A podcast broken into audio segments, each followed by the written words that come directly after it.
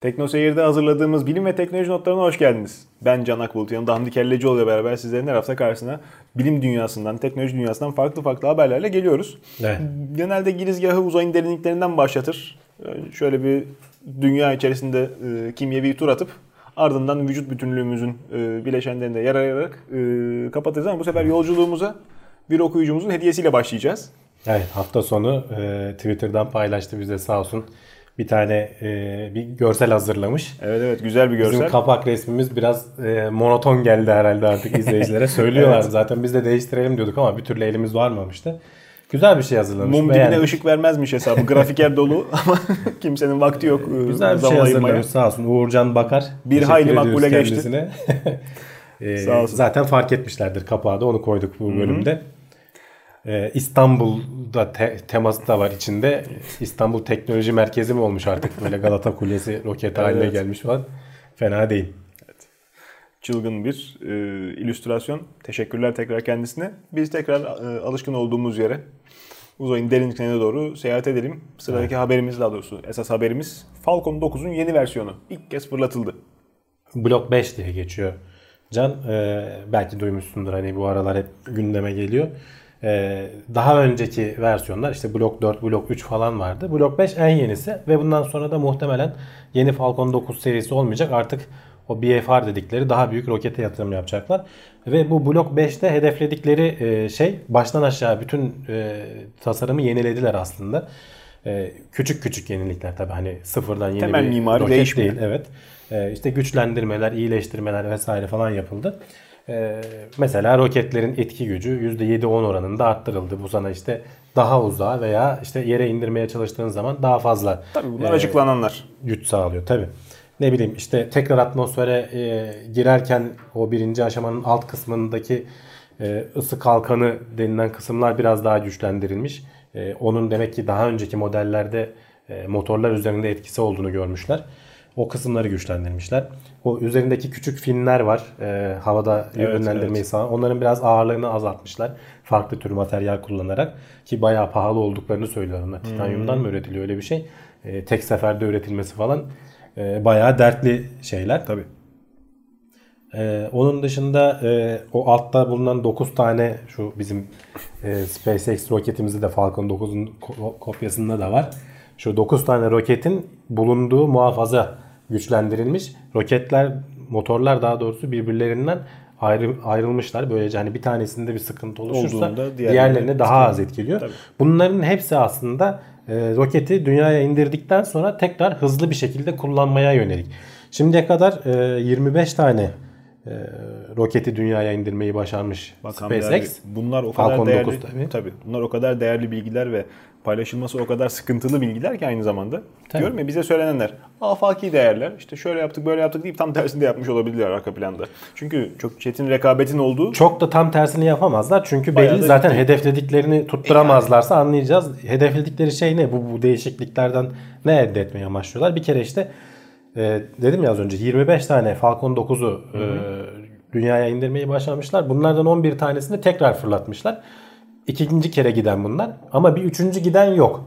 Ee, işte fa- bu Block beş dedikleri Falcon dokuzları on, on sefer tekrar gönderip getirecek kadar ayrıntılı muayene yapmadan, belki daha da fazla olacak. Evet. Ve işte hedefleri yirmi dört saat içerisinde e, ne yapacak? Roket inecek. Hı hı. Hani aynı uçaklar gibi diyor Elon Musk. Roket inecek, işte yan yatırılacak. Şu hatta onun için şeyleri de. Şu ayaklar bir kere açıldıktan sonra tekrar kapanmıyor. Sökülmesi hmm. gerekiyor. Onun zamanından e, kurtarmak için bile bunları tekrar katlanabilir yapmışlar. Katlıyorlar, yan yatırıp hangara götürüyorlar. Üstüne yeni e, malzeme neyse artık tabii. onu takıyorlar. İkinci aşama işte. Ondan sonra işte onun kaplaması vesairesi. Sonra tekrar e, şeye çıkartıyorlar. Fırlatma rampasına çıkartıyorlar ve işte bunu yirmi dört saate kadar indirmeyi planlıyorlar. Bir önceki eski versiyonlar işte ikinci kere fırlatılanlar birkaç aylık bir zaman almıştı. Tabii. Ayrıntılı incelemelerden geçmişti. Bütün hedefledikleri nokta bu. Ee, artı en başından beri hedefliyorlar. Şeyi de, şunu da hedefliyorlar. İnsanlı görev için NASA'nın geçen hafta konuştuk hmm. bazı e, ön şartları var. Bu Block beşten mesela yedi tanesinin ard arda sorunsuz gitmesini bekliyor NASA. Tabii. Önümüzdeki yıl hani insanlı görevlere de onay verilecek büyük ihtimalle Doğru. dedik ya. Onların da istediği bazı güzellikler var. Onların da hepsini yapmışlar. Yani Falcon, Falcon dokuz artık şu an e, kabaca neydi altmış milyon altmış iki milyon dolar bir fırlatma masrafı var. Bunun zaten yüzde altmışı birinci aşama. Yani onu geri getiriyorlar. Hedefledikleri şeylerden biri ikinci aşamayı da kurtarabilir miyiz? Onu da düşünüyorlar bir Hı. yandan. Belki deneyecekler önümüzdeki aylarda. E, o da yüzde otuzluk falan bir masrafı geri kurtarıyor. Bu üstteki e, uydunun bulunduğu bölümün koruma kapakları da bir yüzde onluk bölüm. Onları da hatta bir önceki görevde e, tutmaya çalıştı bir gemi ama yakalayamadılar. Bayağı bildiğin ağ olan üzerinde şöyle evet, kocaman evet. bir gemi var. Üzerine düşürmeye çalışıyorlar. Onlar da işte yüzde onluk falan bir payı aldıkları zaman işte yüzde doksana geliyor. Geri kalan da zaten yakıt. Hani yakıtın da maliyeti Elon Musk'ın söylediğine göre her görev için üç yüz bin dolarla beş yüz bin dolar arası değişiyormuş. E bunları geri toplayabiliyorsan zaten ve tekrar yirmi dört saat içerisinde fırlatmaya hazır hale getirebilirsen çok ayrıntılı testler geçirmeden, ki tabii ilk şimdi bu Block beş ayrıntılı testlerden geçecek. O da biraz böyle ironi. Hazır olup olmadığını görmek için parçalayacağız diyor. Hani tekrar tabii, tabii. parçalamamak için parçalarını ayırıyoruz diyor. O da ilginç bir durum. Ee, ama işte orada tatmin olurlarsa belki gene ufak tefek düzeltmelerle bundan sonraki fırlatmalarda daha hızlı. Önce işte birkaç aylık süreden belki birkaç haftalık süreye, ondan sonra da yirmi dört saate kadar, önümüzdeki yıla kadar indirmeyi düşünüyorlar bu aralığı. Yani SpaceX için işler iyi gidiyor. Belki fırlatma maliyetlerini de elli milyon dolarlara falan indirebiliriz dediler. Şu anda rakipleri yok. Aslında indirmeleri için sebep yok biliyorsun. altmış milyon dolar seviyelerine gelebilen rakip yok. Bir an duraklarsa, bir an geri adım atarsa o kadar e, rekabet. Ya öyle. Bir de tabii şey demiş orada Elon Musk, ki haklı. Ee, hani bu fırlatmanın maliyeti hmm. sadece görülen maliyetler değil. Bize bir, bir sürü Ar-Ge yapıyoruz. Başka o, işte firmanın işletme giderleri vesairesi falan var. O yüzden öyle çok da aşağılara inemeyiz diyorlar. Tabii o işin ticari kısmı e, ciddi bir rekabet gelirse daha da aşağılara inebileceklerini. Çinliler yapar, belki radyosu bile olur. Yani belki de olur yani.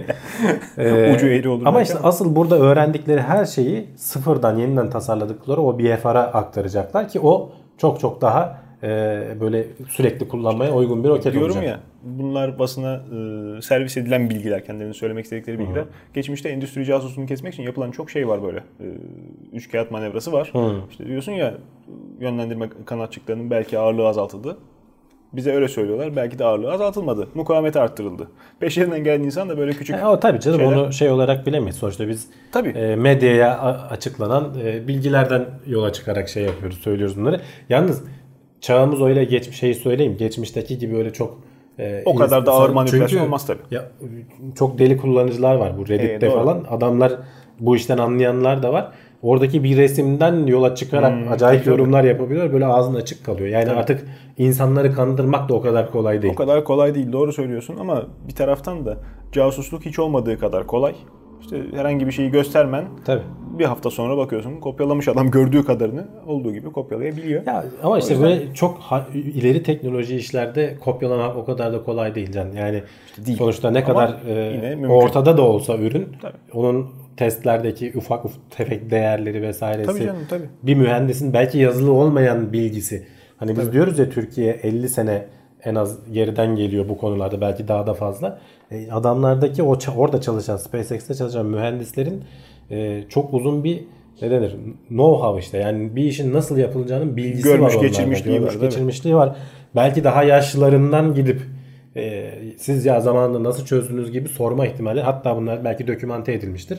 NASA'da duruyordur. NASA yardımcı oluyor. Cihan Harbi'ne kadar tabii bunlarda. Yani o birikim çok önemli bir şey. Öyle. Öyle. Hem sermaye açısından, boş konuşmak hem de tabii. şey açısından, tabii, bilgi birikimi gerçekten. Açısından. O kıymetli. İnşallah bizde de yavaş yavaş birikir. NASA iki bin yirmi Mars gezginine insansal aracı da ekleyebileceğini duyurmuş.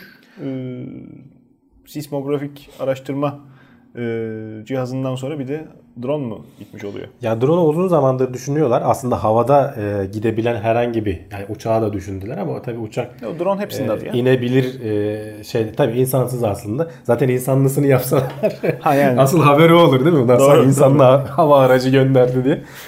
e, yani bu tabii helikopter tarzı bir şey. Çünkü uçak için dediğim gibi hani en azından bir iniş için bir alan lazım. Yani Mars'ta öyle bir şey yok. Her yer taş toprak. Öyle. En kolay iniş kalkış yapabilecek alet bu. Mars'ın ciddi sorunları var. Balon da olabilirdi ama rüzgar balon da çok olabilir. Şey. E, tabii. E, ama işte balonu yeterince kontrol edemiyorsun falan. Canım olsun e, yani. Senin kontrolünde değil. Bu çok daha iyi. Uçuyor, konuyor, istediğini ama yapıyor. Enerji tüketimimiz ona göre. Çünkü uzakta yani. Buradan e, sen komutla gönderip bu aracı mesela şey yapmayacaklar. Dünyadan biri böyle oturup hmm. da kumandayla kontrol etmeyecek. Otonom uçuyor. Zaten tabii. Rover'lar da genelde öyle çalışıyor. Ee, buna sadece diyorlar ki şuranın git resimlerini çek. O alet uygun şartlardaysa, işte kendi pilini şarj ettiyse e, çalışma mantığı da bazı sıkıntıları var dedim az önce. E, Mars'ın atmosferi çok ince. Dünyadakinin yüzde biri falan. Hmm. E, uçamıyor. Yani o yüzden mesela o pervanelerin dünyadakinin on katı falan daha fazla dönmesi gerekiyor. E, evet. Ona göre motor olması gerekiyor ki kaldırma gücü oluşsun. Ona göre her şeyi hafifletmeye çalışıyorsun. Aletin üzerindeki pili falan minnacık yapıyorsun. İşte güneş paneli var tabii üzerinde. Tabii. Onu minnacık ama verimli yapman lazım bir yandan da dolması için. E, gündüzleri sıcak oluyor, evet, sorun yok ama Mars'ın geceleri soğuk. O pil donuyor. Çok yani doğru. Bunların hepsi ciddi problem. Doğru. Adamlar küçücük yerde bunları aşmayı başarmışlar. e, tabii dünyada işte Mars atmosferini simüle eden büyük odaları var. Oralarda test ediyorlar falan, uçabildiğini görüyorlar. E, gönderecekler. Önce rover'ın üzerinde onu rover bir yere bırakacak. Sonra kendisi çekilecek geriye. Çünkü rover'a zarar gelmesini de istemiyorlar o gezgin araca. E, o asıl görev o çünkü. Bu biraz daha deneme görevi. Bu mesela başarısız da olsa o gezgin görevine devam edecek zaten. O Mars'taki şu an Curiosity gibi e, uzun yıllar çalışacak bir şey gönderiyorlar. Gene jeolojik araştırma falan yapacak. Bunun avantajı şu. Yükseldiğin zaman önündeki engelin arkasında neler var neler yok kolayca görebiliyorsun. Doğru. Resim çekecek belki. Nerelerin fotoğraflarını çekecek. Nerelere gitmek istediklerini. Çünkü belli jeolojik oluşumları e, görmek istiyorlar. Bunları uydudan takip ediyorlar ama uydunun çözünürlüğü bir yere kadar. Yerden işte üç metre yüksekteki bir kamera gibi olmuyor. Tabii. E, işte çekiyor belli resimleri. Sonra konuyor. E, o bilgileri rover'a aktarıyor. Rover Hı-hı. dünyaya gönderiyor. Bunların hepsi işte otonom oluyor. Ee, önce tabii denemeler olacak. iki bin yirmi yılında fırlatılması planlanıyor. iki bin yirmi bir yılında Mars'a ulaşacak. Önce işte dediğim gibi rover koyduktan sonra bir yerden sadece yükselip alçalmasını deneyecekler. Hani bir sorun var mı yok mu? Çünkü bilemiyoruz, dediğim gibi oranın toz toprak ortamı falan farklı. Yerde taş toprak şey çok, yani düşünsene konduğun yeri bile doğru tabii, denk tabii, getirmen tabii. Biraz yan denk gelse devrilecek, bitti alet yani. Tabii. Belki bilmiyorum hani roverla falan itekleyip düzeltme falan gibi durumları Berber, olabilir mi ileride? Biri balans yapsa gider zaten. Yani işte görelim, ilginç bir şey. şey. Bu belki yeni bir devir açacak. E, tabii. Ee, belki olursa. İler, daha sonraki görevlerde bunlardan beşer altışar gönderecekler. Hmm. Her biri ayrı yerlere uçacak. Yani bu tarz planlar var ama dediğim gibi atmosfer çok ince olduğu için, yani şöyle düşün bak, dünyadaki helikopterlerin hani en yüksek uçabildikleri fit kırk bin fit falan civarıymış. Bu işte e, özel donanımla o da. Heh, o da o, en yüksek işte. Bu zaten diyor yüz bin fit gibi bir yerden başlıyoruz diyor hmm. biz Mars'a gittiğimizde. Tabii. Hani o atmosfere karşılık geliyor. Her şeyi ona göre tasarlaman ve yapman gerekiyor. Ağırlık falan taşımayı falan unut zaten. Mümkün olduğunca hafif. İşte ee, belki... Çok güvenilir bir iniş sistemi. Böyle sivrisinek gibi ayakları upuzun. Her yere konabilecek şekilde tasarlamışlar. Belki gelecekte. Şimdi iki bin yirmiye kadar çok süre yok ama e, pil teknolojisi şu anda en büyük kösteğimiz. Daha farklı bir batarya sistemi, daha yüksek yoğunlukta enerji depolayabilen bir şey olursa e, o zaman daha güzel şey olur. Bildiğim kadarıyla uçak mühendisliğinde e, jargonda yer alan sözlerden bir tanesi. E, yeterince beygir gücü verirseniz brikette uçar. E tabi. Yeterince için enerji verirsen kadar, biz bile uçarız canım. Tabi. Güç uygulayabilmek mesele. Burada şu anda pil en büyük pranga. Bir başka e, uzaktan saha çalışması sanırım Ay üzerinde yapılmış. Mars'tan çok daha yakın Ay'a yerleşmek insan için biraz daha yakın bir hayal gibi. Hı hı. Fakat ay tozu bir dönemin moda rengi. Zannedersem her tarafı griye boyayacak. Başa bela bir şey. Çözülmesi gereken sorunlardan biri de tam atmosfer anlamıyla ay tozu. Hiç olmadığı, rüzgar olmadığı için doğru. Pudradan beter. Ee, hem çok ince hem elektrik yüküyle yüklenmiş oluyor. Yani dünyadaki o tozun, o küçük parçacıkların, köşeli köşeli olan parçacıkların bir de öyle bir derdi var orada. Evet, evet. E, dünyadaki işte erozyonla, çeşitli işte hava Hı-hı. olayları veya su, işte iklim şartlarıyla falan yumuşatılması, yuvarlaklaşması, hani o dere kenarındaki taşlar çok güzel yuvarlak olur, tabii. Hiç zarar vermez. Ama işte ayrı öyle bir fayın kenarında böyle e, şey bile böyle e, batıyor yani her tarafa. E, zaten hani Apollo görevinde Ay'a giden astronotlar da böyle e, saman nezlesi gibi bir etkiye maruz kalmışlar ama tabii geçici olarak hmm. e, onlar atlatabiliyor kısa süreli maruz kaldıkları için. Ama sen oraya gideceğim, yerleşeceğim, işte ayın yüzeyinde çeşitli operasyonlar yapacağım diyorsan bunlar bir de işte statik elektrik yüklü elbiselerine falan yapışıyorlar. Yani kurtulman mümkün olmuyor. Tabii. Çok hafif, çok ince toz parçacıkları e, sen çıkacaksın, gireceksin.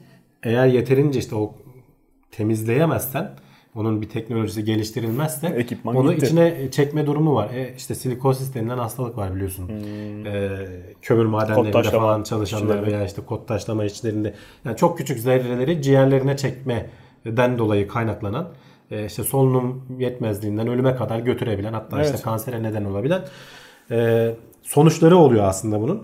E, yapılan deneylerde de işte oradaki toz zerreciklerini dünyada bir benzerlerini yapıp Ee, şeyler üzerinde denemişler, ee, hücreler üzerinde denemişler, hem işte sinir hücresi hem işte akciğer hücresi falan üzerinde denemişler.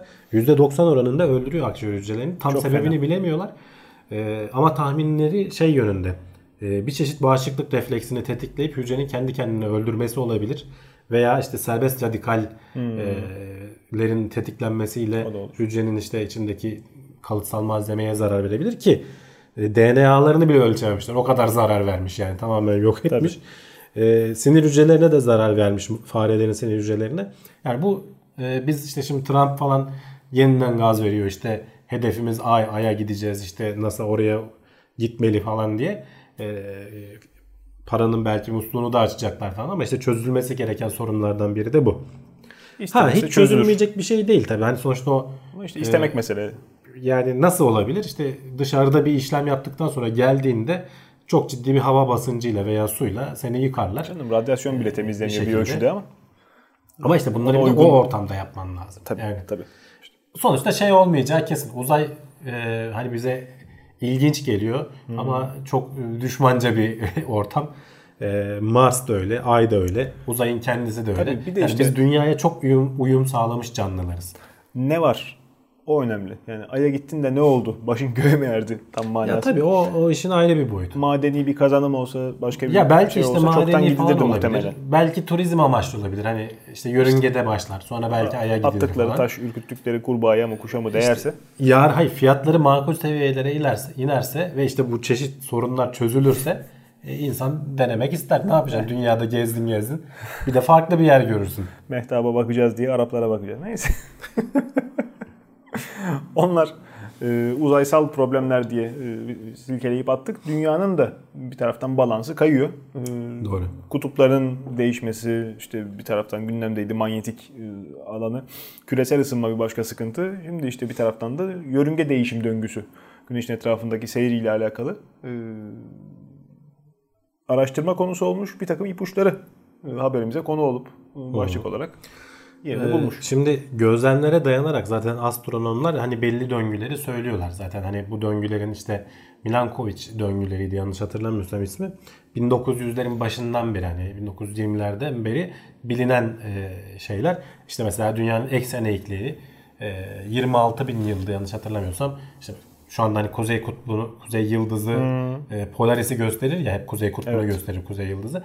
Eskiden öyle değilmiş bu daha Tabii. önce. Başka yerleri e, hatta işte şöyle bir yuvarlak çiziyor aslında bir dünyanın kuzeyi öyle söyleyelim. Şöyle bir eksen eğikliği var yirmi üç derece.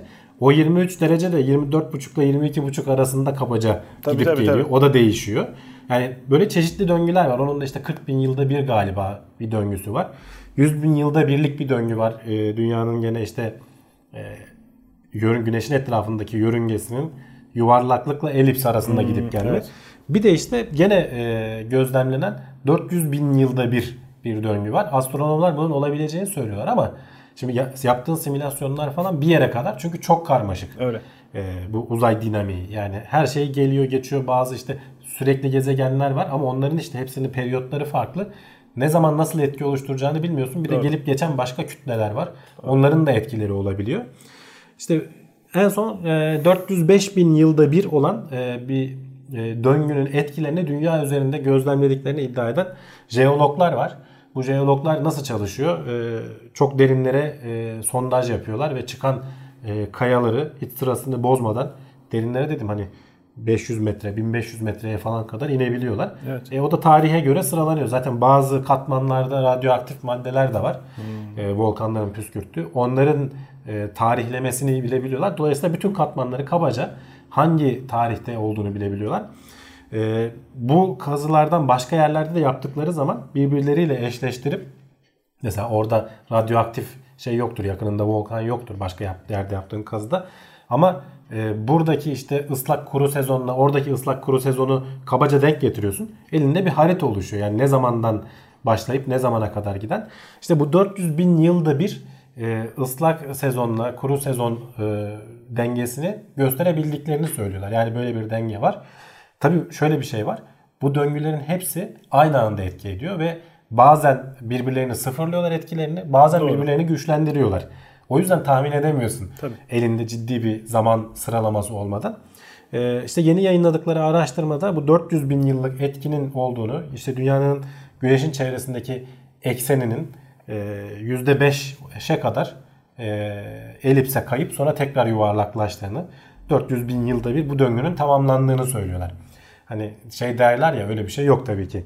İşte dünya bir metre bile güneşe yaklaşsa işte şeyi o kadar hassas falan. Bir denge ki tabii. İşte öyle değil, görüyorsun. Yüz binlerce yıl içerisinde o eksen o sürekli değişiyor. O periyottan bir metre bile şaşsa. Yani o eksen eğikliği sürekli değişiyor. Evet. Dolayısıyla mevsimlerin zamanı değişiyor. Evet, evet. Yani astrolojinin falan mesela iflas etmesinin nedenlerinden biri de o. Eksen eğikliği değiştikçe senin doğduğun tarih, mevsim şeye denk gelmiyor. İşte balık burcuna hmm. denk gelmiyor mesela. O, onların Tabii. hep yerleri değişiyor uzayda da. Sen balık burcu diyorsun, Çin'de diyor ki ördek burcu. Heh, o ayrı zaten. Hani biz kendi batı Tabii. astrolojisini dersen yani. Bir yandan da işte bu döngüler aslında hep tahmin edilebilen şeyler. Ama işte elinde astronomiyle sadece yıldızları inceleyerek bir yere kadar, nispeten daha kısa olanları, bunların dünyaya etkileri ayrı bir konu işte. Bunlar e, jeolojiyle falan da desteklemen lazım ki Doğru. iklim değişikliğine nasıl bir etkisi var? Biz şu an hangi döngüdeyiz? Ne yapıyoruz? Tabii şey anlamasınlar. Bazen onu söyleyenler de oluyor. İşte ya dünya zaten e, buzul çağından çıkmış, işte sıcak çağa giriyormuş. İklim değişikliği de bundan oluyormuş. Alakası yok. Bizim atmosfere saldığımız karbondioksit çok daha fazla etkiliyor. Şimdi, bunların heh, onu diyecektim. Bunun yani bunlar belki koşarken e, soğuk döneme gelsen evet. belki biraz soğutup bir ihtimal olur ama sen o kadar çok karbondioksit salıyorsun ki onun etkisini sıfırlayıp geçiyorsun. Evet. Bir dört yüz bin yılı daha olursa dünya hayatının, belki onlar dönüp baktıklarında bu etkileri hiç göremeyecekler. İşte bombalı savaşlar, bombanın icadıyla beraber barutun kullanılmaya başlanması bir şeyleri bayağı e, değiştirmiş biz, biz olmalı. Tabii canım, son bin yılda zaten hani son hmm. bin yılda düşünürsen çok ciddi, e, hatta son iki yüz yılda çok ciddi değiştirir hale geldi. Sanayi devrimi. Bir sonraki haberimiz de küresel ısınma. Kutuplardaki buzların çok ciddi tesiri olduğunu zaten herkes biliyordu ama e, ama ne tesirler gözlemlenmiş. Var. Yok biliniyor da hani belki bilmeyenler vardır diye bu haberden ziyade böyle bir yazıya denk geldim. Mesela hep söylüyorlar ya, kutuptaki buzullar eriyor. İşte hemen hmm. insanın aklına şey geliyor, su seviyesi yükselecek. Tabii işte ama buzlar niye? Şey olacak. Buz eridi diye. Tamam, su seviyesinin yükselmesi sebeplerden biri ama mesela su seviyesini her buzulda yükseltmiyor. Çünkü suyun içindeki buzlar zaten o dengeyi e, tutturuyor biliyorsun. Yani suyun içinde buz eridiğinde lise fizik sorusudur ya. Evet evet. E, suyun seviyesi değişmez. Ama karanın üzerinde işte o Grönland'ın üzerindeki mesela buz tabakası ki kalın, e, onun tabi gitgide inceldiği falan söyleniyor ve tamamen eridiği zaman işte dünya çapındaki su seviyesinin altı buçuk metre falan, altı yedi metre arası yükseleceği söyleniyor. E bu bazı şehirleri tamamen terk etmek demek, yani yaşanamaz evet. hale getirecek. Bazı şehirler ciddi okyanustan dalgalar alacak belki. Onlar da yaşanamaz hale gelecek. Hani terk edilmese bile önlemler almaları gerekecek. Bunun dışında albedo diye bir e, albedo etkisi diye bir şey var. Yani parlaklık, yansıtma etkisi. E, Buzul bu, beyaz. Buzullar beyaz. Üzerine düşen ışığın yüzde seksenini geri yansıtıyor. E sen bunları erittin. E, kahverengi toprak veya işte suya dönüştü diyelim. Tabii. E, yüzde doksan gülen güneş enerjisini emiyor. yüzde ona düşüyor yansıtma etkisi. E, bu doğrudan enerjiyi gelen, güneşten gelen çok enerji doğru. ki az değil. Çok ciddi enerji. Hı hı. Sen onu depolamış oluyorsun. Sıcaklığa katkı sağlıyor. Ee, onun dışında bu kuzeydeki buzulların soğuk ortamı, yani tam bir buzdolabı etkisi olur ya, açtığın zaman bir soğuk yüzüne çarpar. Sıcak havayla soğuk havanın çarpıştığı yerde bir ciddi hava akımları oluyor. Jet stream diyorlar buna. Bu hava akımları dünyanın iklimini, şu anki hani bizim alıştığımız, e, sevdiğimiz iklimi belirliyorlar aslında. E, bu hava akımlarının işte ikisi arasındaki fark azaldıkça, bir taraf e, kutupların sıcaklığı arttıkça E bu akış olmuyor. Jet streamler Tabii. yok oluyor. Dolayısıyla e, Amerika kıyılarını vuran mesela kasırgalar gittikçe sertleşiyor veya işte Av- Avrupa'nın kuzeyine gelenler hı hı. ciddi miktarda hasar vermeye başlıyor. Türkiye'de bile belki etkilerini görüyoruz. Çünkü birkaç tane bunun kuşağı var. Doğru. Ee, bunlarından daha da tehlikelisi belki ee, bu buzulların altında, eskiden oralar buzul değildi. Dünyanın hani dedik ya, döngüleri var. Tabii. Oraların sıcak olduğu dönemlerde bitkiler vesaireler vardı. Soğudukça bunlar öldü ve ciddi bir karbondioksit veya metan hapsetmiş durumdalar şu anda. Buzullar eriyip e, oradaki işte o toprak ortaya çıktığı zaman bu karbondioksitin de atmosfere karışma ihtimali çok ciddi e, bir oranda şeyi arttırıyor. E, bizim saldığımız sera hmm. gazlarına ciddi anlamda katkı yapıyor. Yani böyle böyle tehlikeler var. E, böyle Antarktika'daki hani belgesellerde görüyoruz, buzul kopuyor, böyle düşüyor suyun içine, hmm. eriyor falan filan haberleri geçiyor. Tabii, onun bir numarası yok. Yani ciddi e, problemlere gebe aslında. Bir taraftan dikkat edilmesi gereken farklı şeylerden projeler biri var. Yani insanların hayatına doğrudan müdahale etmiş vaziyette zaten küresel ısınma. Birçok insanın alışkanlığı da geçmiş. elli altmış yıllarda edindikleri alışkanlıkları terk etmek durumunda kalmışlar. Su, e, sulama özellikle işte dağın tepesindeki karların erimesini beklemek, o mevsime göre işlerini tanzim etmek gittikçe zorlaşıyor birçok yer için. Belki şimdi burada öngörülmeyen bir başka şey, şehirlerin terk edilmesi değil ama orada terk edilen yerlerin yerine insanlar yok olmayacak. Farklı yerlere kaymaları gerekecek. Ee, belki şey değişecek, e, yerleşim kuşakları değişecek. Hı-hı. Onun da bitki örtüsüne şu anda şehirleşmenin yapıldığı yerin tekrar bir daha e, bozulup başka yerin de betona bürünmesine katkısı ol- olması sadece o sıkıntı da değil, olur. Can, işin politik boyutu bile var. Yani e, tabii mesela canım, kuzeyde buzullar e, eridiği zaman orada belli ticaret yollarının açılması canım. durumu söz konusu. Savaşlara kadar gider çünkü şimdi sonuçta Bering Boğazı'nın da bitmesi demek. İşte düşün yani kapanıyor. Bu hayır, alt taraftaki bütün ticaret yollarının, Süveyş kanalının vesairenin falan ben, e, önemini yitirmesi Rus anlamına kadar geliyor. Rus kardeşlerimize müjde verelim. Sıcak e, denizler ayağınıza geldi. Sizin bir şey yapmanıza gerek kalmadı. Ama şu anda şimdiden bunun hesabını yapıyorlar. Yani işin politik kısmı da var. E, ayda e, düşünüyorlardı. Onu mu düşünmeyecekler? Hani şu anki denge beğen beğenme ciddi savaşlar sonucunda öyle oluşmuş bir denge. İyi kötü gidiyor bir şekilde. Doğru. E bu dengenin bozulması her ne etkenli olursa olsun. Hani bazen bir ülkenin çok ileri gitmesiyle olur. Bazen işte böyle iklim değişikliğiyle olur. Bazen bambaşka bir şeyle olur. E bu çok tehlikeli bir şey aslında. Bu haber biraz farkındalık olsun diye eklenmiş listeye ama insan şunu arar. Birçok insan da konuşuyor zaten. Neler yapılabilir devamında? Farklı projeler gündeme geliyor dönem dönem ama yapılabilirlikleri çok sınırlı. İşte dünyanın e, atmosferin üst tabakalarında ticari yolları etkileyemeyecek şekilde e, kapatıcı küçük şeyler yerleştirelim. E, toz bulutu gibi plaklar hmm. yerleştirelim, güneş ışığını kesin falan gibi sistemlerden tut. E, evlerin çatısını... Yani oralara gelene kadar önce herkes kendisinden başlamalı. Hani e, ülkeler zaten bir ticaret anlaşmasında bile bir araya gelip şey yapamıyorlar, ticaret diyorum. İklim anlaşmasında bile bir araya gelip savaş yapıyorlar ortak, abi. E, karar alamıyorlar. Onu geçeceksin, o yüzden sen kendin Tabii. neler yapabilir. Hani bir Tabii. kişi ne yapar diye düşünmeyeceksin. Sen yapabildiğini kendin yapacaksın. Öyle. E, işte ışığı boş yere yakmayacaksın. Suları boş yere akıtmayacaksın. Bunların hepsi iklim değişikliğine etki yapıyor. Öyle. Öyle kesinlikle. Belki çok fazla et yemeyeceksin. Geçen hafta konuşmuştuk. Bak bu hafta hmm. gene onun haberini buldum. İleride gelecek. Peki gelsin bakalım. E, yani bunlar insana, insanın kendi başına. Hani kimseden izin almadan, onlara bağımlı kalmadan yapabileceği şeyler. Öyle. Başkasına atmayacaksın. Öyle. Kendin yapmaya başlayacaksın. Ama insanların da hepimizin sevdiği şey sorumluluğu başkasına paslayıvermek. E tabii. Şimdi onlar düşünsün. Sınavlarda ilk seçtiğin seçenek doğrudur sözü var ya. Değildir diye. Öyle midir? Öyle olmadığını söylüyorlar. Öyle bir şeyin gerçekliği yok diyor araştırmacılar. Yarışma programlarında da hep diyor safsata mıymış? Safsataymış. Hatta işte onlar da şey diyor. Ya insanlar hani böyle duydukları safsataya nasıl bu kadar inanıyorlar? Muhtemelen nedenlerinden biri, bazen ilk aklına gelen seçenek gerçekten doğru.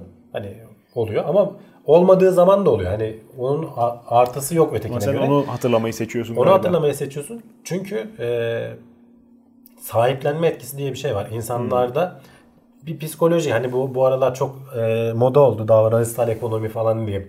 Mesela e, satın al, beğenmezsen iade et. Şimdi burada aslında küçük bir numara var. Bir insan sahip olduktan sonra iade etmeyi sevmiyor psikolojik olarak. Evet, evet. Beğenmemesi, o yüzden sahip olduğun şeyleri beğenme eğiliminde oluyorsun. Doğru. E, dolayısıyla satıcılar bunu bildikleri için bunu manipüle ediyorlar. Hı-hı. Al, beğenmezsen iade et. Ya genelde tamam eden oluyordur bir miktar ama çoğunluğu da etmiyor. Bu etki ondan olabilir diyorlar. Hani sen bir e, şıkkı seçtin, sonra değiştirdin ve yanlış çıktı. Ama işte ilkini satın alıp değiştirme hissini sevmiyorsun ve yanlış çıkınca bir de iyice üzülüyorsun. onları daha çok hatırlama eğiliminde oluyorsun. Araştırmasını yapmışlar. Doğru. E, hatta buradan işte belki önümüzdeki ay e, şey var. Üniversite sınavı var. Oraya bir teknik olarak kullanabilirler. Ben bunu kendim kullanıyorum.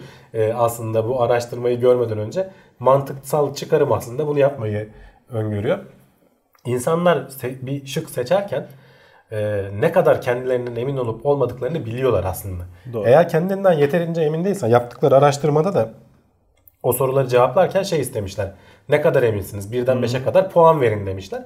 Sonra onunla verdikleri doğru cevaplarla yanlış cevapları karşılaştırıp aslında insanların yanlış veya doğru seçtiklerini kabaca tahmin ettiklerini biliyorlar. Sınavdan sonra sorduklarında bambaşka sonuçlar söylüyor. Çünkü sen bir sorudan ötekine geçtiğin zaman ötekini unutuyorsun. Hani ne şartlar altında cevap verdiğini unutuyorsun. Diyor ki adam cevap verirken e, sen yanına notunu al. Ne kadar eminsin? Emin değilsen belki bir işaret koy. Sonra geri dön ve şıkkı değiştirmekten çekinme. Çünkü hani ilk aklına gelendir diye bir şey yok. Belki sonra oturup düşüneceksin. Belki meseleye başka açıdan yaklaşacaksın. Doğru seçeneği bulacaksın. Gerçekten de emin olmadıkları sorularda şık değiştirenlerin doğru bulma ihtimali daha artmış. Bir zamanlar e, yaptıkları araştırmaya göre. Üniversite sınavı dedin. Farklı farklı teknikler üzerinden başarı kovalayan arkadaşlar da yok değildi işte. Soruyu okuyup şıklara bakıp şöyle bir tartıp duruma göre hani kesin ya o, tamam, onlar budur hani gibisinden. Ya sınav, bir ya eksi bir. Sınav tekniği canım. Evet. Ben de yapardım dedim o. Emin olmadık zaman şıklara bakarsın. Şimdi çok saçma Sallama geliyorsa sanatı. Onu mesela elersin. Diğerleri hangisi olabilir? E tabi baktığını hiç bulamıyorsun. O zaman boş bırakacaksın. Hani çünkü yanlışlar doğruyu götürüyor hikayesi var. Öyle. Ee, burada da işte söyledikleri e, araştırmacıların öğrencilere aslında nasıl düşüneceklerini düşünmeyi düşünmeyi öğretmek önemli bir şey. Ee, sen soruyu cevaplarken yanına not düştü adam. Yani ya emin değil. Ne kadar eminsin? Belki birden beşe kadar yapabilirsin. Veya tamamen şey yapabilirsin. Ben öyle yapıyordum. Emin olmadıklarıma işaret koyuyordum. Sonra tekrar dönüp bakıyordum onlara. Bir zaman sivri zekalı bir arkadaş üniversite sınavlarının işte bu öğrencilerin maruz kaldığı baskıyı o zaman dershane de vardı. Dershanelerin e, ücretlerini protesto etmek üzere e, sınava girip alabilecek en düşük puanı alacaktı. Bütün soruları yanlış yapacaktı. Hatta bir karikatür, karikatür dergisi de sponsor olmuştu. Evet, eksi on yedi net mi ne yaptı? Arada bazılarını doğru yapmış istemeden. O da olabilir tabii. O da yaşanmış bir şeyler. Canım, acı. Şey yapanlar da var hani. İşte iki milyon kişi giriyor, üç yüz bin kişi. Bir doğru mu, bir net mi? Öyle şeylerle. Çok saçma, çok mantıksız tabii. Denk geldikleri tabii. Olabiliyor. Yani tabii. Bu sistem tamam hani çoktan seçmeli soru falan çok eleştiriliyor vesaire ama işte onu çözmek de zor bir anlamda. Kendine yani. Has tekniği var. Bu sefer adam makale yazamıyor onu çözmeye tabii. Odaklandığı yani. İçin senelerce. Tabii ama işte mesela öyle ucu açık sorularla yazılan yazılıyı da değerlendirmek ayrı bir olay. Belki artık mümkün olur. Yapay zeka biraz daha gelişir. Hah, yorumlama kabiliyeti işte olursa. Anca o zaman olabilir. O zaman itiraz da edemez. O zaman da tıbbiyeye girecek öğrencilerin yazısını okumak sıkıntı olacak herhalde. Biz şimdi FIFA oynarken bazen şey oluyor. Ee, yanlış karar verdi, hakeme itiraz ediyorsun. Makineden tabii. İyi mi bileceksin diye bir yorum geliyor mesela. Orada da öyle olacak. Al sana yapay zeka. Kol bozuk değildi. Araştırmacılar kronik ağrıyı tespit edebilen kan testi geliştirmiş. Evet.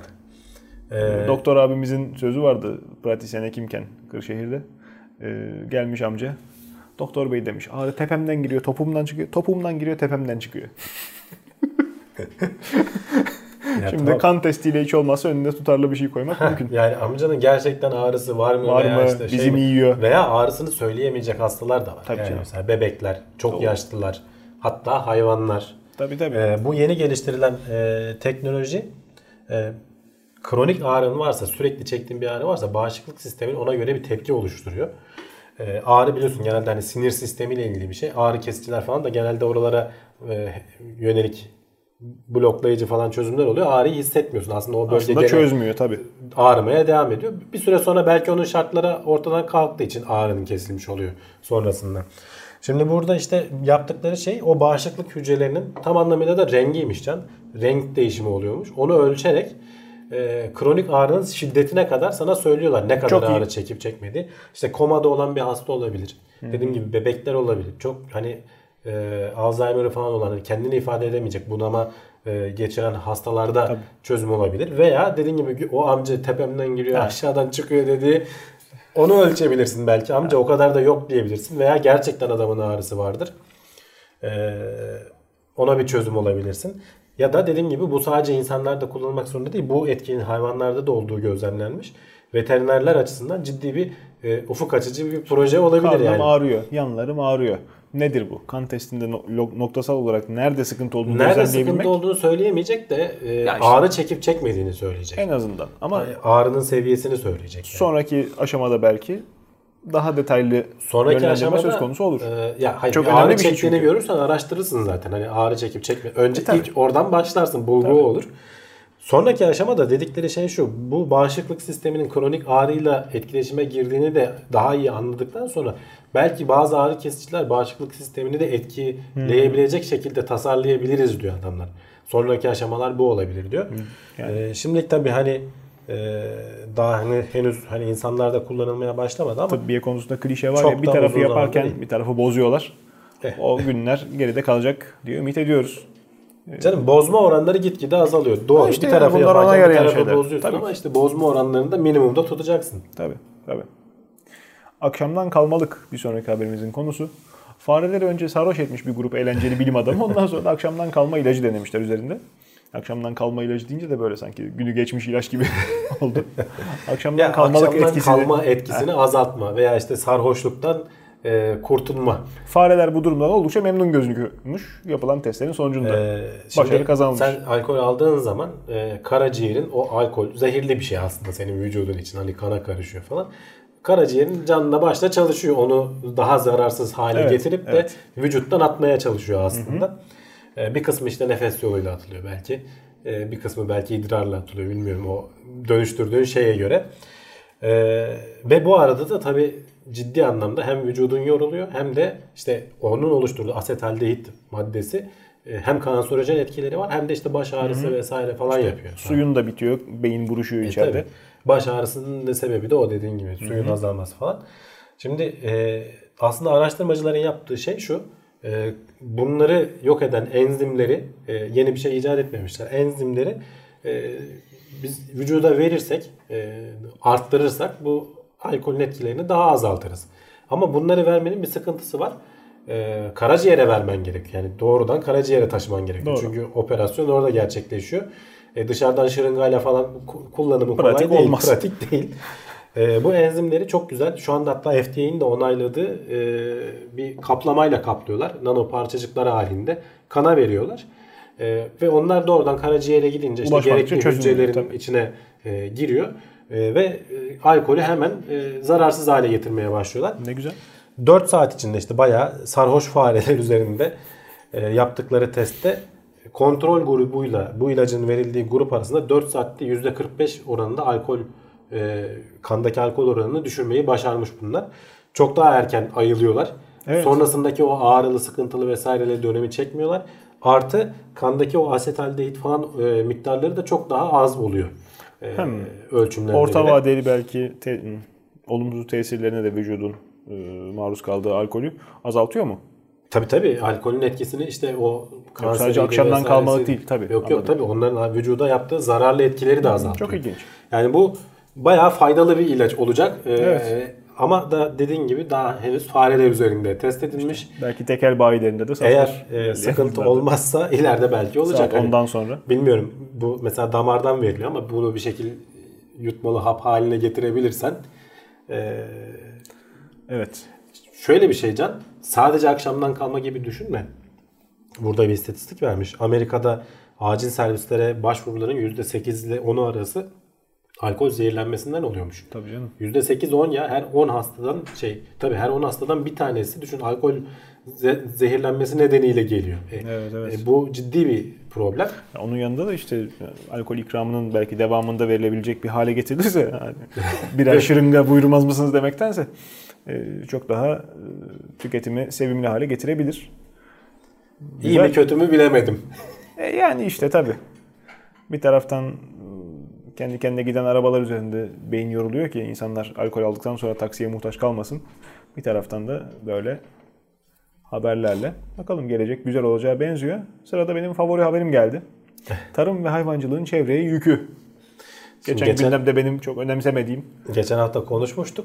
Denk geldi. Ben hani özellikle aramadım bunu. e, tam başlığı da işte hayvancılığın, et yemenin çevreye e, etkisi diye The Guardian'da yayınlanmış bir makale. Sadece eti de dahil etmiyor. Biraz tarımı da dahil ediyor. Hmm. Çünkü bunları aslında birbirinden ayırman zor.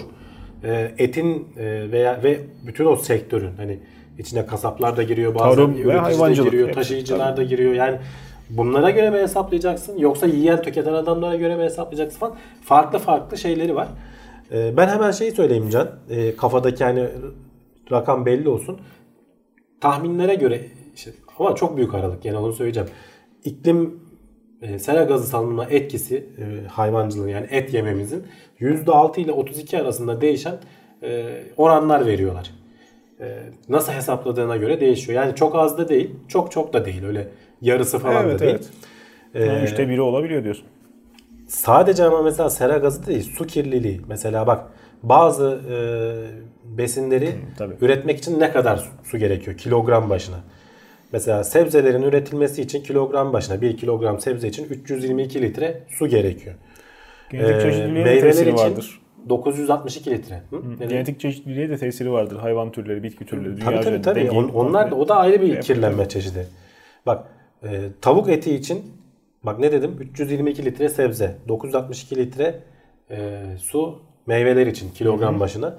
Tavuk eti için dört bin üç yüz yirmi beş litreye çıkıyor kilogram başına. Domuz eti için beş bin dokuz yüz seksen sekiz litreye çıkıyor. Koyun için sekiz bin yedi yüz altmış üç litreye çıkıyor. Ee, inek eti için de on beş bin dört yüz on beş litreye çıkıyor. Yani büyükbaş hayvanın su tüketimi çok ciddi anlamda artıyor. Evet. Ha tabii mesela et dışında da mesela büyük şey var. Mesela fındık dokuz bin litre. O da az değil. Hani zaten yemişi küçücük oluyor. Hmm. E onun koca ağacın beslenmesi tabii, vesairesi falan. Hani ne kadar güzelleşirse aslında besin tüketimi de bir miktar o oranda artmış oluyor. E, e bu tabii dünyadaki tatlı su rezervlerinin çok ciddi bir kısmı tarıma gidiyor. E tarımda kullanılan ilaçlar vesaireler, gübreler mahvediyor. Bu hayvanları beslemek için de e, sen doğru e, tarımı kullanıyorsun. E onlar suları tekrar kirletiyor falan. Bu böyle bir döngüye giriyor genel olarak. E, iklim değişikliği oranı da dediğim gibi bunlar bizi bence yavaştan yavaş. Şöyleymiş az önce yanlış söylemişim onu bir düzelteyim. Ee, tarımın etkisi yüzde yirmi dört. Bu yüzde yirmi dördün içinde altı ile otuz iki oranında hayvancılığın etkisi olduğu söyleniyor. Tamam şimdi o. Bütün etkinin çünkü şeyi değil yani. Başta deyince ama çok mesela, da değil az da değil çok gibi hani oluyor. Hesaplarsan tamam, en kötü ihtimalle yüzde sekiz e, en kötü etkisi. Yani. En az etkisi de işte yüzde altısı ne olur? yüzde iki falan bir iki ara diyebilirsin. Evet. Evet. Ee, ne diyordum? Bence bunlar ufaktan ufaktan bizi e, bakteri yetiştiriciyle şey, doğru yani, çeviriyorlar. Hayvansız köfteye doğru e, hazırlama çalışması. Guardian'ın böyle bir haber yapması. Şöyle bir haber vardı. Şöyle bir istatistik söylüyor bak cümle. Eğer diyor Amerika şu anda tamamen diyor vegana dönse diyor bütün Amerika. Hmm. E, Barack Obama'nın diyor hedef koyduğu e, sera gazı salınımı seviyelerine indiriyorlar kendilerini diyor. Yani aslında bayağı etkisi var. Kısa sürede etki eder de ondan sonra o beslenme alışkanlığı değişikliğinin vücutta oluşturduğu tahribatın geri e azalması falan. Yok zaten hani şey demiyor bu yazıda tamamen vegan dön demiyor sana. Biraz azaltabilirsin yok, hayır, çünkü. Öyle genel bir Galata meşhur haline geldi artık. Sanki et yemeyince yok, yok, iyi tabii, şeyler oluyormuş gibi ama vücudun ihtiyacı olan şeyler de var. İnsanoğlu inek değil. Doğru. Yani tabii şey de değil. Etobur da değil ama alışa geldiği genetik düzende beslenmesi lazım ki çeşitli şekilde. Yani biz Türkiye'de zaten bu şartları sağlıyoruz. Epek pahalılıkla e, bu şeylere, tabii ya, bu istatistiklere biz girmiyoruz. Bu arada bir tane de link paylaştım. Et denk Atlas'ı geldi, nedir?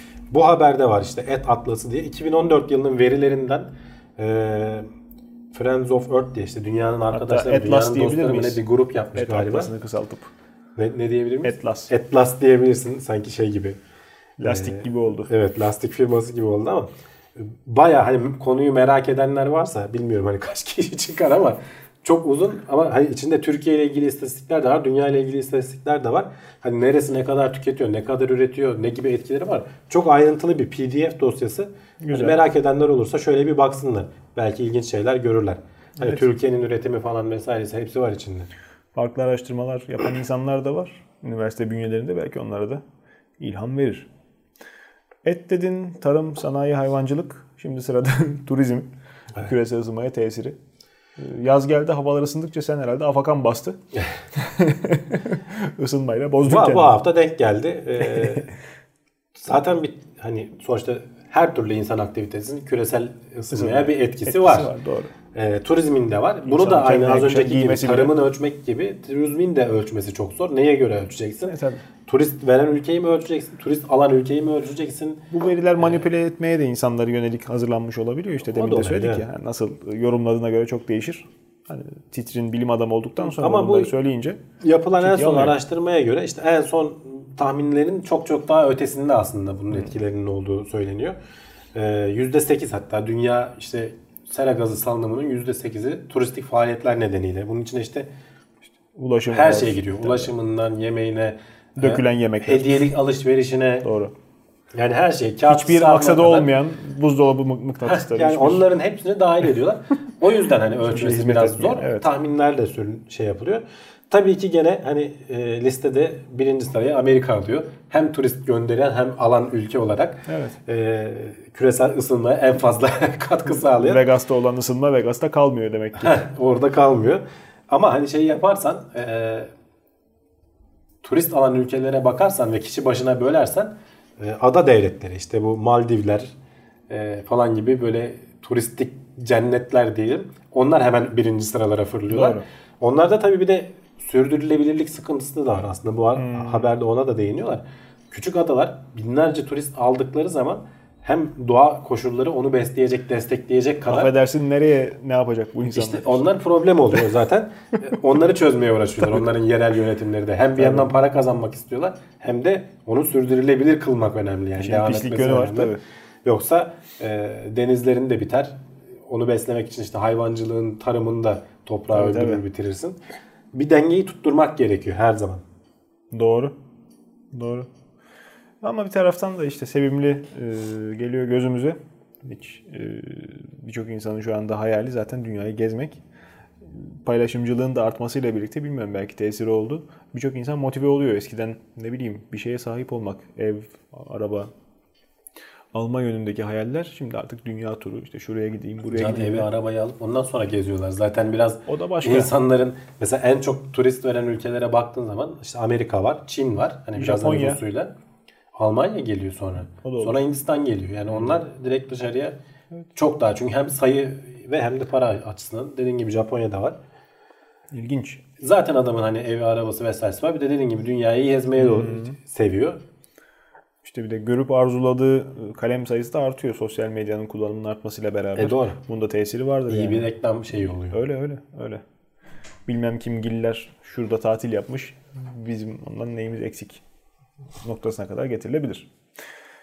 Bir sonraki haberimiz bilim çevresinden yine geldi. Nobel ödülü.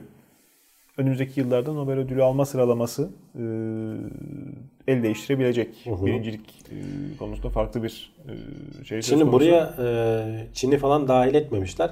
Genelde Batı ülkeleri var. Hani bir araştırma yapılmış. Daha doğrusu bir çıkarım yapılmış. Ee, tabii hani bu ne kadar gelişmişliği gösterir. Onu en sonunda ayrıyeten tekrar tartışalım ama Amerika ciddi anlamda bu bin dokuz yüzlerin başında şimdi ekrana onun e, grafik, çizilen grafiklerin görüntüsü de girer. bin dokuz yüz yirmilerden başlıyor. kırklarda falan ciddi bir yükselişe giriyor. yetmişlerde en tepe noktasını hmm. yapıyor.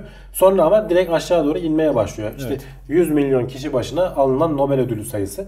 Tamam Amerika'nın Nobel ödülü kümülatif baktığın zaman çok fazla. İşte o yetmişlerin o şeyi gerçekten adamlarda e, meyvelerini vermiş yani Tabii. o dönemlerde. E, ama işte yüz milyon e, nüfus başına e, baktığın zaman en verimli çalışan İngiltere. Bütün yüz yıl boyunca can neredeyse sıfır dokuz ile bir aralığını tutturmuşlar. Bir seksenlerde işte düşmeye başlamış. Şimdi tekrar yükseliyor. Hı hı. E, arada ufak bir o iniş çıkıştan dışında böyle dümdüz tutturmuş. E, Fransa ve Almanya yüz yılın başında çok tepelerdeyken ciddi düşüşlerle Tabii. işte bin dokuz yüz kırklarda falan özellikle ondan sonra hala işte sıfır nokta ikilerde sıfır nokta üçlerde stabilleşmişler. Ama Amerika ciddi anlamda işte iki bin yirmi beşten sonra Beyin hatta Fransa'nın altına inecek gibi de oluyor sanki. He? Ama biraz işte burada mesela eleştirenler e, yorumlarda şunu söylemişler ki haklılar. Şimdi Nobel ödülü tamam e, herkesin bildiği işte fizik, kimya ve tıp alanında falan Hı. özellikle belli gelişmeleri gösteriyor. O ülkenin ne evet. kadar ilerlediğini falan gösteriyor. Ama çağımızın teknolojisi artık bunları aştı. yüz yıl önce verilmeye başlandı biliyorsun. İşte bin dokuz yüzlerin başında evet. verilmeye başlandı. e, o dönemlerde hatta işte bazı politik olanları da sonradan eklendi. Barış ödülüydü vesaireydi falan. Onları geç. Bilim alanında olan, şimdi mesela şu günümüzün bilimi, e, bilgisayar, yapay zeka, e, işte genetik belki tıpa girer. Hani e, bu alanlarda herhangi bir Nobel ödülü yok. Bunlara alabileceği. Şimdi Amerika burada düşüşte görünüyor olabilir. Ama e, gerçekten teknolojideki liderliği bu pek yansıtmıyor. Hmm. E, ama gene de ilginç bir istatistik. Öyle. Ben mesela İngiltere'nin bu kadar stabil olacağını, o yüzden de biraz aldım. Hani Almanya, Fransa bu grafikte anlıyorum. Evet, başlarda çok iyi. İşte Einstein'lar falan hep Alman ekolüyle falan yetişmiş. Tamam, sonra Amerika'ya falan kaptırmışlar ama o hani yüzyılın başındaki ya, ateşlemeyi yapan önemli. Fransa'da bütün var. Bütün dünyadan bilim insanlarını toplayanlar İngiltere ve Amerika. Aslında bak- işte, tabii. bakacak işte olursak. İngiltere onu çok stabil yapmış. Her devirde yüz milyon kişi başına evet. bir tane Nobel ödülü çıkarmayı İlginç. başarmış adamlar. İlginç. Darısı başımıza.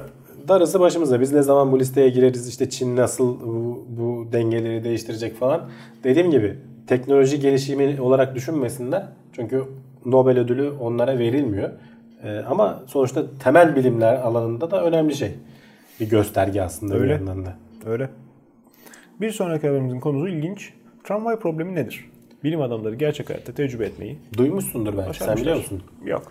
Ee, ya bu bir düşünce egzersizi. Ee, izleyicilerimiz arasından duymuş olan da mutlaka vardır. Hı hı. Ya bir tramvay düşün. Ee, bir yolda gidiyor ve işte karşı tarafta yol e, hattının üzerinde beş kişi bağlanmış. Tramvay onları ezip öldürecek. Hı hı. Ee, senin önünde de bir tane şey var. Makas kolu var.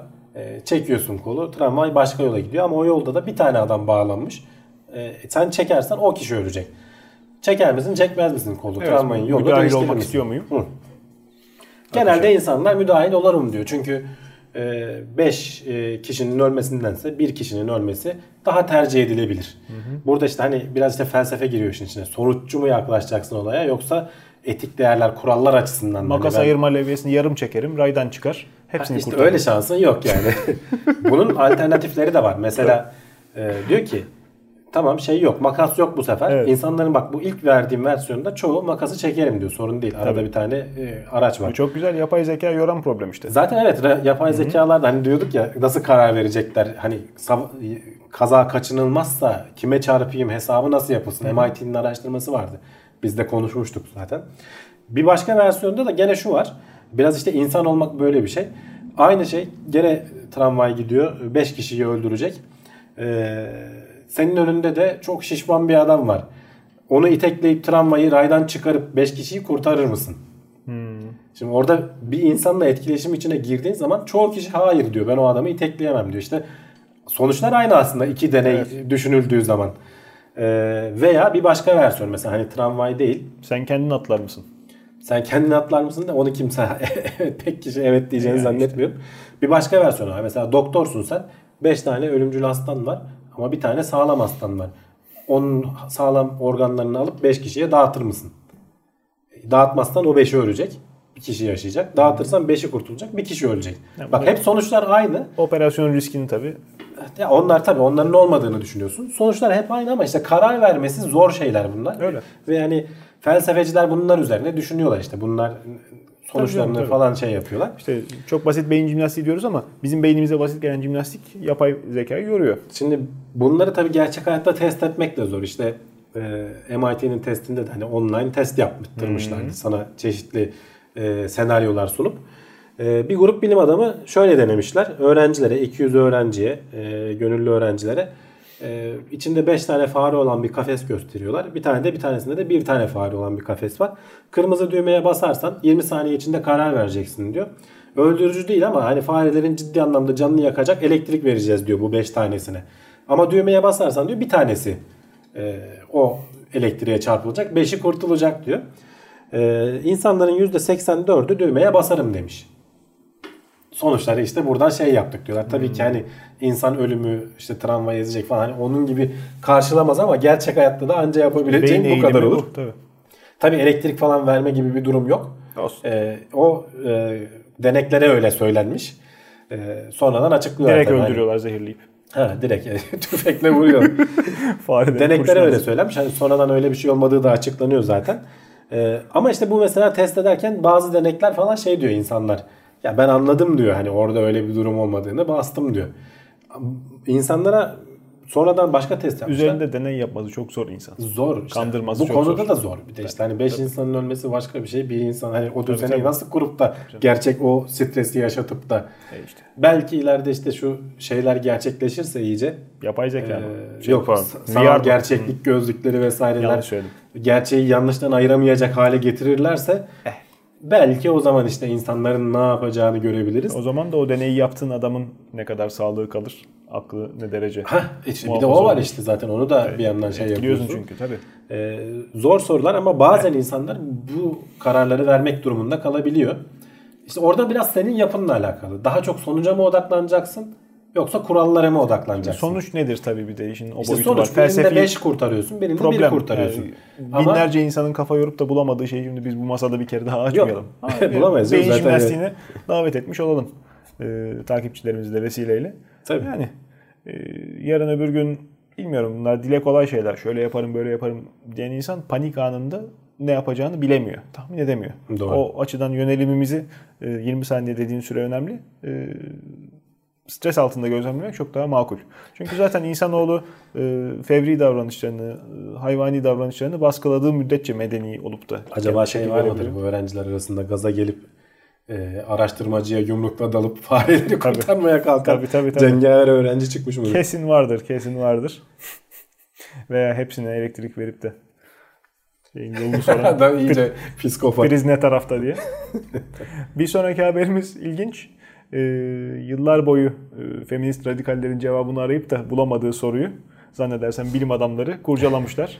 Erkekler neden var? Neden var? Yanıtını açıklıyoruz. Neden varız abi? Değil mi? Şok şok şok. Evet. Ya Can, bu yeni bir haber değil. Ben böyle bir denk geldim. Ee, ilginç bir soru aslında. Hani e, cinsel seçilim anlamında baktığınız zaman şimdi bir doğal seçilim var biliyoruz. Hmm. E, evrimsel mekanizmalar arasında. Bir de cinsel seçilim var. Darwin'in e, bu doğal seçilim falan o devirlerde daha tanımladığı. Nedir? Hmm. Bütün savaşları erkek yapıyor. İşte zaten kafada sıkıntı var. Bütün aksiyon, lüzumsuzluklar hepsini gidiyor. Hı. Kadın oturuyor evinde efendi gibi. Evet. Bağışıklık sistemi daha zayıf erkeğin. Ama kadınların işte de çok ciddi bir yükü var. Çocuk büyütmek zorundalar. Yani. Yani mesela doğada da işte zaten. Yok, hep... Biz niye hala hayattayız? Niye, niye hala devam ediyoruzun? Ve şimdi bak şey söyleyeceğim. Canlılık açısından düşünsene. Nüfusun yarısı çocuk üretemiyor. E yani yani tabii. Diğer yarısı doğurgan. Yani nüfusun yarısını sen hiç çocuk üretemeyecek halde olduğunda hı hı. ya bu aslında tercih edilebilecek bir şey değil. Niye o zaman doğa bu yöne doğru e, evrilmiş de bunu tercih etmişi soruyor insanlar. Ve bunun aslında araştırmasını bölünerek da yapmışlar. Bölünerek çoğalmak pek eğlenceli olmayabilirdi. Bölünerek çoğaldığında bile e, bakteriler kendi aralarında gene uzunu zenginleştirmek için tabii. değişiklik falan tabii, yapıyorlar. Tabii, tabii. Yani kendi kendine tamamen bölünüp çoğaldığın zaman aynısını... Konjugasyon diye bir kural var. Tabii. Oluşturduğun zaman işte o genetik havuzu hep aynı olduğunda... En ufak bir hastalıkta bütün popülasyon kırılıp gidiyor. Tabii. O yüzden nüfusun yarısını doğurganlığını almak pahasına ama çeşitliliği arttırıyorsun bu sayede. İşte ve şeyi de arttırıyorsun. Bak, cinsel seçilim etkisi çok önemli. Erkekler dişiler tarafından seçilebilmek için birbirleriyle mücadele ediyorlar. Ve en sağlamları öne çıkıyor. Dişiler onları seçiyorlar. Onların aralarından seçim yapıp e bir sonraki, çünkü çok ciddi bir yük sonuçta çocuk e, taşımak, doğurmak, büyütmek... Yani bütün canlılık için, çok hücreli bütün canlılık için bir cinsiyet durumu var. Bazılarında erkeklerde bu hmm. yük, öyle olanları da var ama işte sonuçta çoğunluğunda dişiler seçici oluyor. Zaten hani doğada falan da e, kuşların falan en renklileri biliyorsun erkeklerdir aslında. Öyle. E, sen hep insan gibi düşünüp biz dişileri renklidir falan gibi algılarız ama aslında erkekler dişlerin ilgisini çekmek için bütün o renkleri vesaireleri falan kullanıyorlar. Tabii tabii.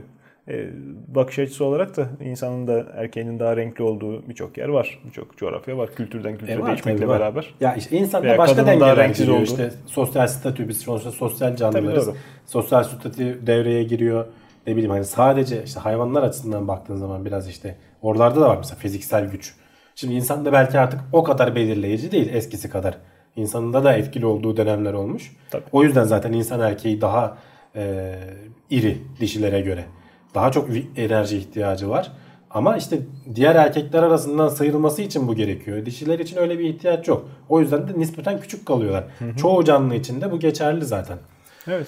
Ee, erkekler bu yüzden var can. Ee, Demek ki amacımız varmış. Sağlayıp e, genetik havuzun e, zenginliğini sağlamak evet. için. Çünkü olmadığı zaman en ufak bir işte o genetiği etkileyen bir bakteri falan geldiğinde bütün popülasyonu yok ediyor. Hı hı. Türün bitiyor. Öyle. Türün devamlılığını sağlamak için doğru. E, dediğim gibi nüfusun yarısını yok etmek, yani çocuk e, taşıyamaz hale getirmek pahasına bu tercih mantıklı olmuş. Gidiyor çocuk taşıyamıyor ama dağları deliyor, çöllere düşüyor, He. sürünüyor. İşte bir şeyler yapıyor kendince. Elinden geleni yapıyor. Genetik çeşitliliği arttırıyor.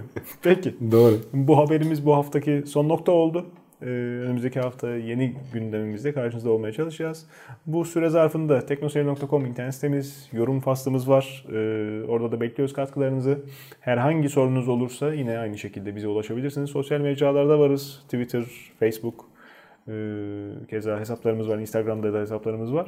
Bizi takip edin. İyi seyirler.